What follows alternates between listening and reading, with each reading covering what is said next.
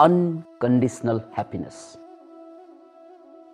सन्तुष्टि जसको कुनै कारण हुँदैन परिस्थिति जस्तो भए पनि मनमा कुनै क्षोभ उत्पत्ति हुँदैन दुःख उत्पत्ति हुँदैन त्यो अवस्था नै समाधि हो।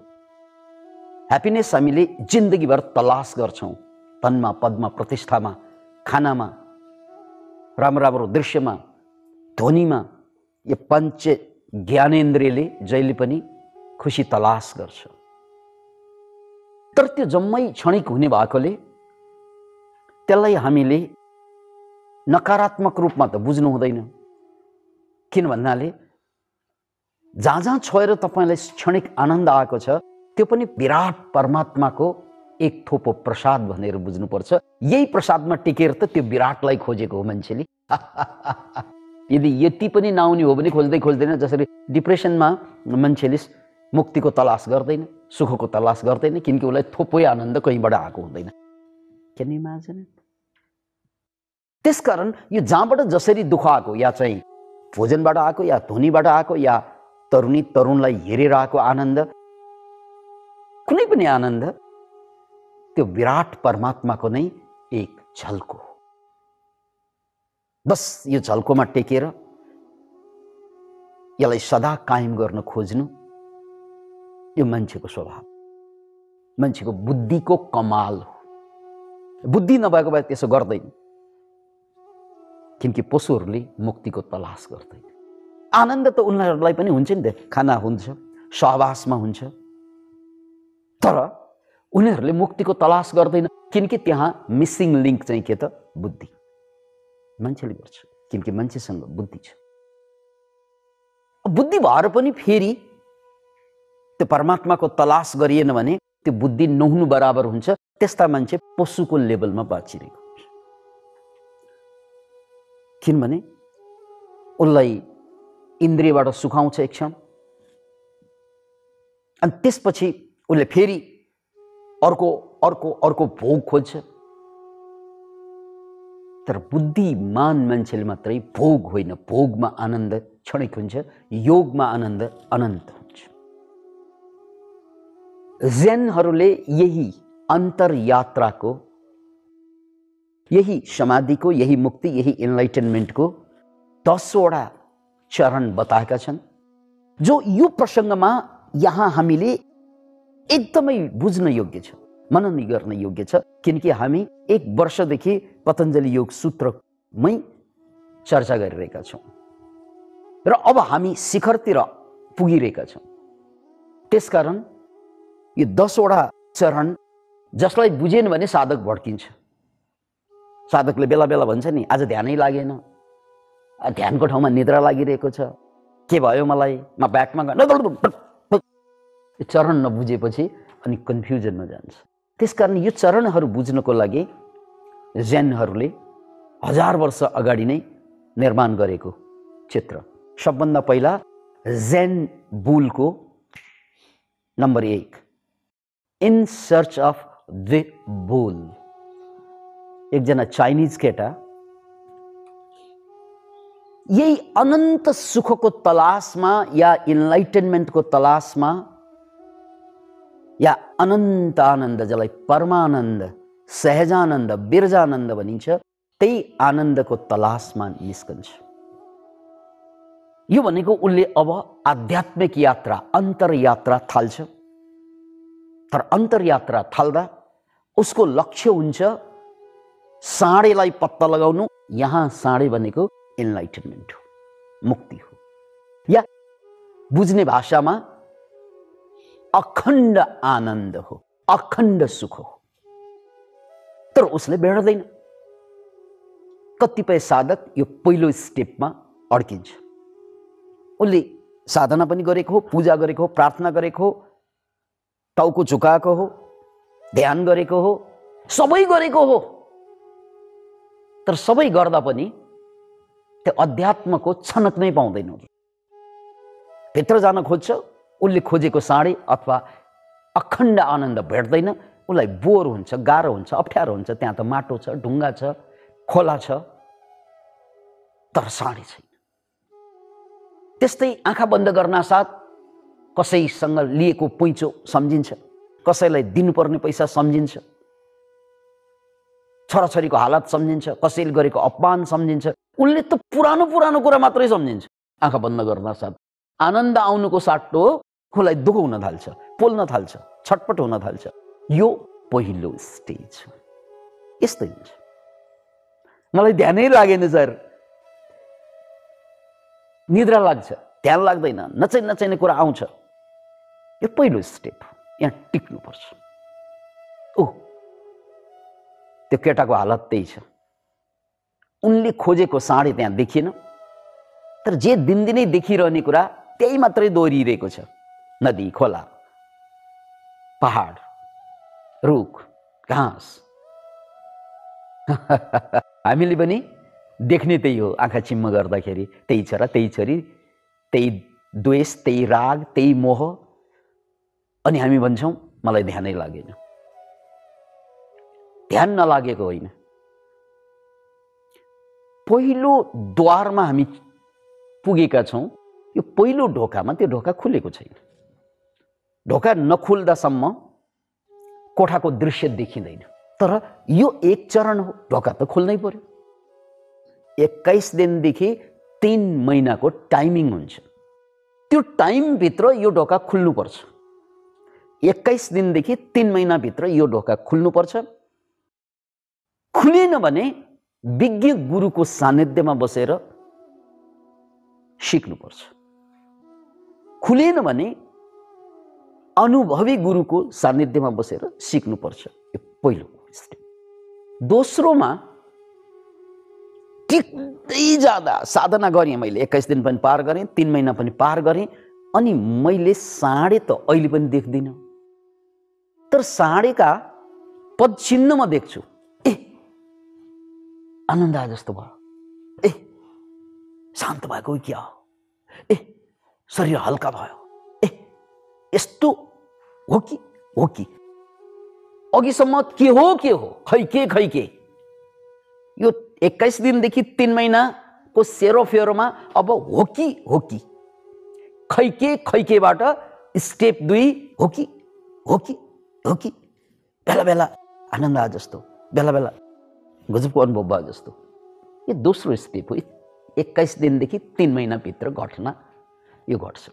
तर शङ्का छ। किनकि हो कि होइन थाहा छैन हो कि जस्तो लागेको छ यसमा टिक्दै जाँदा अब साधकको तेस्रो स्टेप पर्सिभिङ द बुल भनेको उसले साडीलाई देख्छ अब ए देखे देखे देखे पुच्छ र हल्लाएर बसेको देखेछ या त्यो भनेको के त भन्नाले ओहो सबै कुरा बिर्से जस्तो टाइम पास भएकै थाहा भएन। आनन्द आयो जस्तो। ओहो धन पद प्रतिष्ठाको माध्यमबाट समाजको माध्यमबाट मिठो मिठो खानेकुराको माध्यमबाट विभिन्न माध्यमबाट खोजिने आनन्द त्यो त केही नगरिकन मनभित्रै रहेछ। मैभित्र रहेछ। पहिलोचोटि उसलाई यो बोध हुन्छ। क्यान इमेजिन इट अब उसले दर्शन पायो अध्यात्मको। हो कि हो किबाट यही हो यही हो। यो पोइन्ट अब सुरु भयो साधकको जन्म भयो। मैले जिन्दगीभर जहाँ खोज्ने आनन्द पनि यही भित्र छ मनभित्र छ मैभित्र छ। यही हो यही हो। स्टेप थ्री यही हो यही हो। अब साधकलाई मजा आउन थाल्यो। सबै कुरा भित्र छ। धन्य छु प्रभु। साधकको त्यो बेला आँखा हेरेर लोलाउन थाल्छ। जसरी पहिलो पहिलोचोटि उसले तरुणी देख्दा लोलाएको थियो तरुण देख्दा लोलाएको थियो आनन्द आउँदा लोलाएको थियो। इमेजिन अब ऊ लोलाउन थाल्छ। मस्ती देखिन थाल्छ उसको आँखामा। उसको चालमा नृत्य झल्किन थाल्छ। उसको बोलीमा मिठास। इमेजिन ट्रान्सफर्मेसन ओ उसलाई म बेग्लै भएँ म अर्कै भएँ अब त जिन्दगी धन्य भयो सेट भयो। यो भाव जाग्न थाल्छ। यो बेला।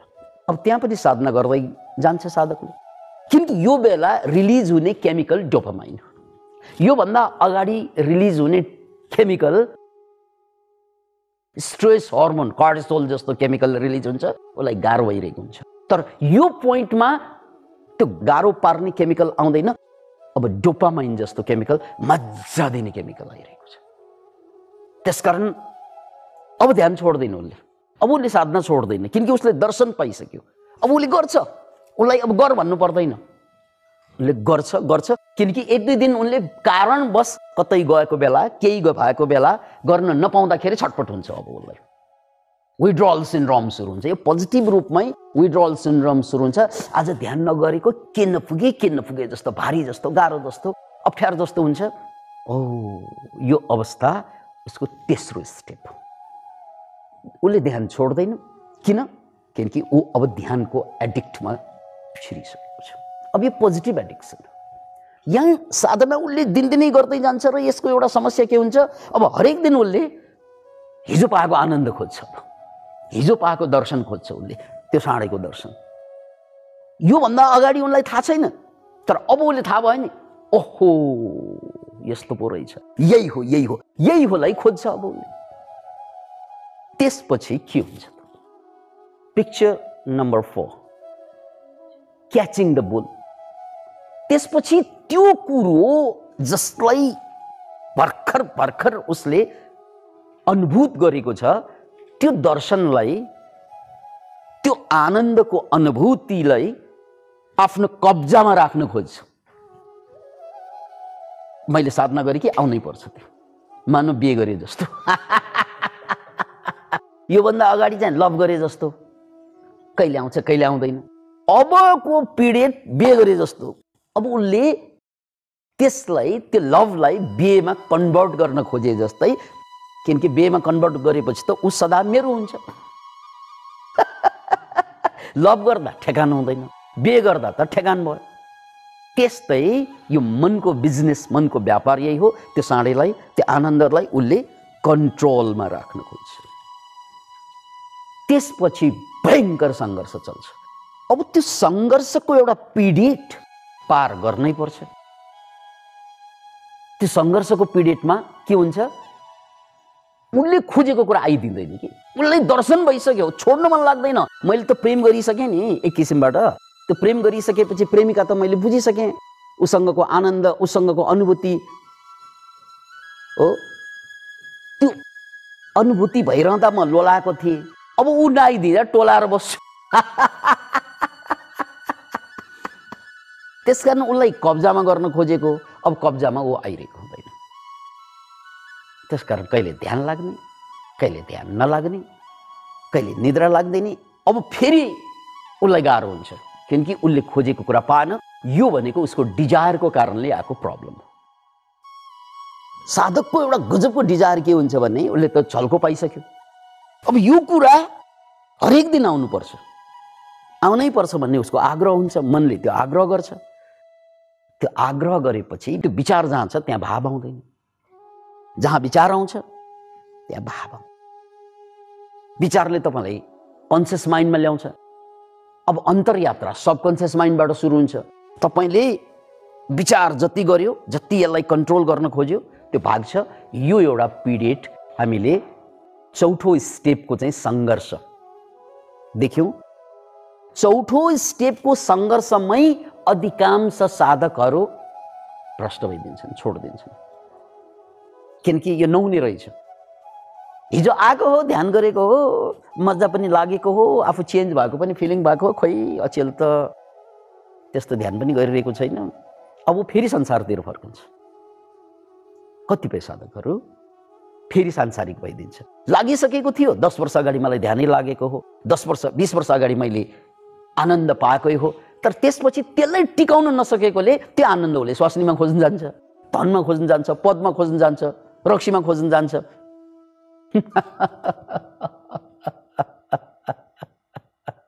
यो चौथो चरणको समस्या यो कति लामो भएर सकिन्छ भन्ने हुँदैन फेरि।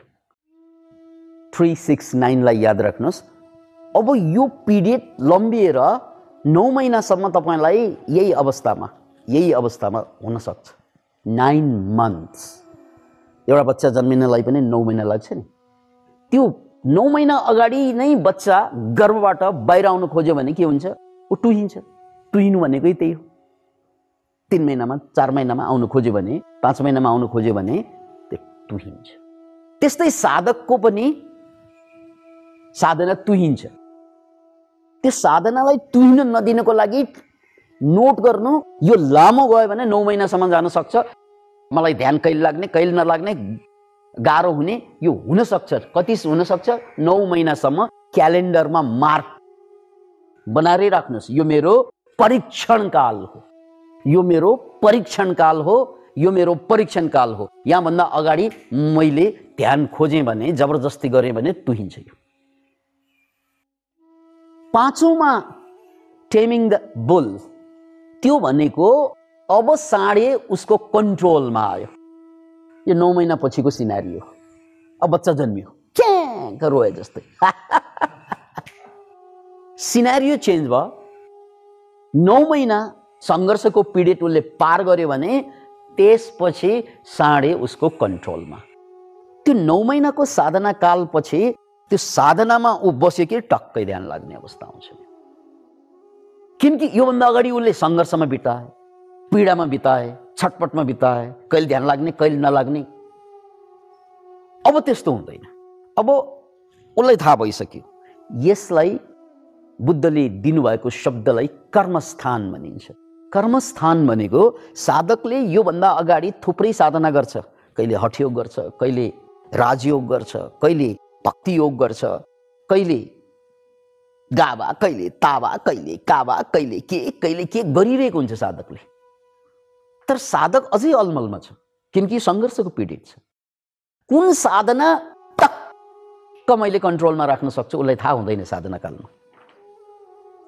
कति साधकहरू एक गुरुबाट अर्को गुरुमा एक ध्यानबाट अर्को ध्यानमा जम्प गरिरहेको हुन्छ किनकि यो कालै त्यस्तो हो।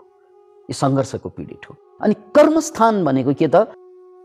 यस्तो साधना टक्क बसेपछि ट्याक्कै लाग्ने। त्यसलाई कर्मस्थान। अब कर्म गर्ने स्थान भेटायो। उसले यही कुरा यहाँ डोरी जुन दिएको छ। डोरी लाएर अब गोरुलाई तान्न सक्ने भयो यो साँडेलाई तान्न सक्ने भयो। ऊ जहाँ जहाँ जान्छ साँडे खुरखुर आउँछ। भनेको मतलब उसले आसन कसेर आँखा चिम्लेर चट्ट बस्न साथ अब ध्यान नलाग्ने भने दिनै हुँदैन। किनकि उसले आफ्नो कर्मस्थान भेटाइसक्यो। अब बिहान उठेर चार बजे तिन बजे कोही तिन बजे उठ्छन् चार बजे पाँच बजे।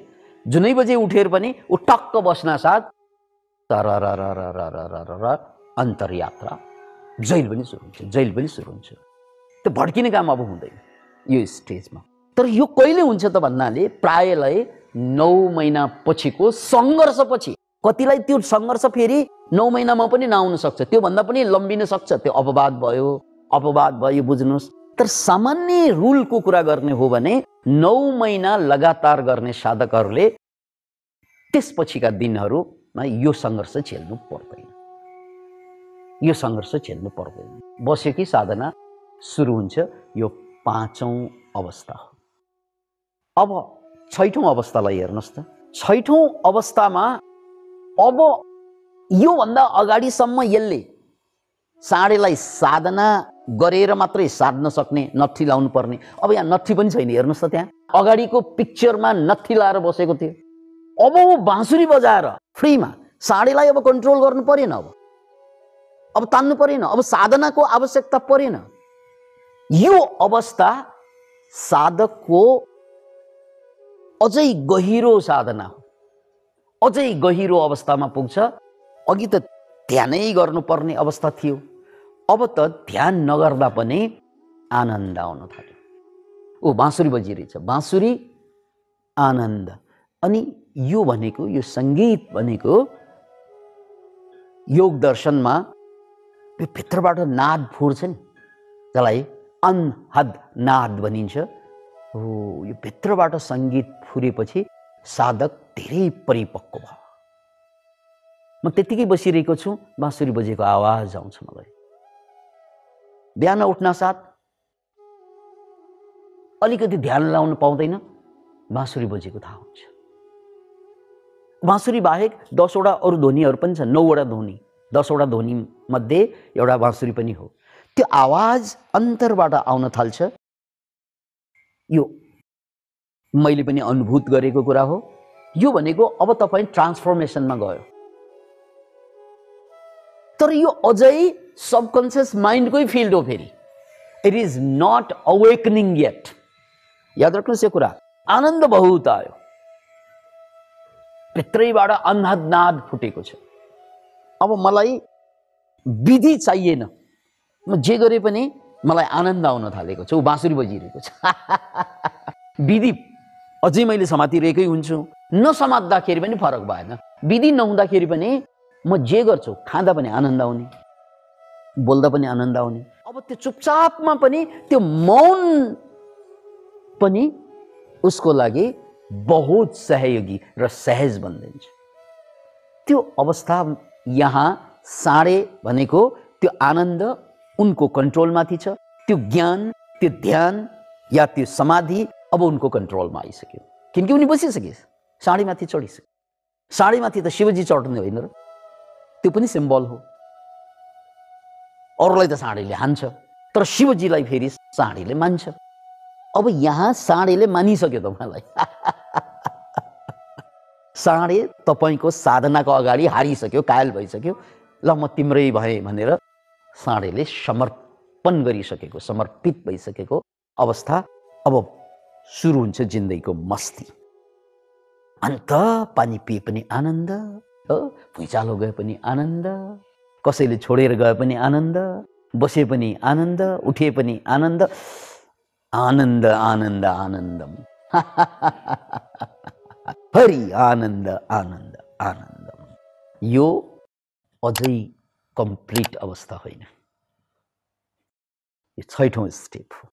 बाँकी भोलि। जय होस्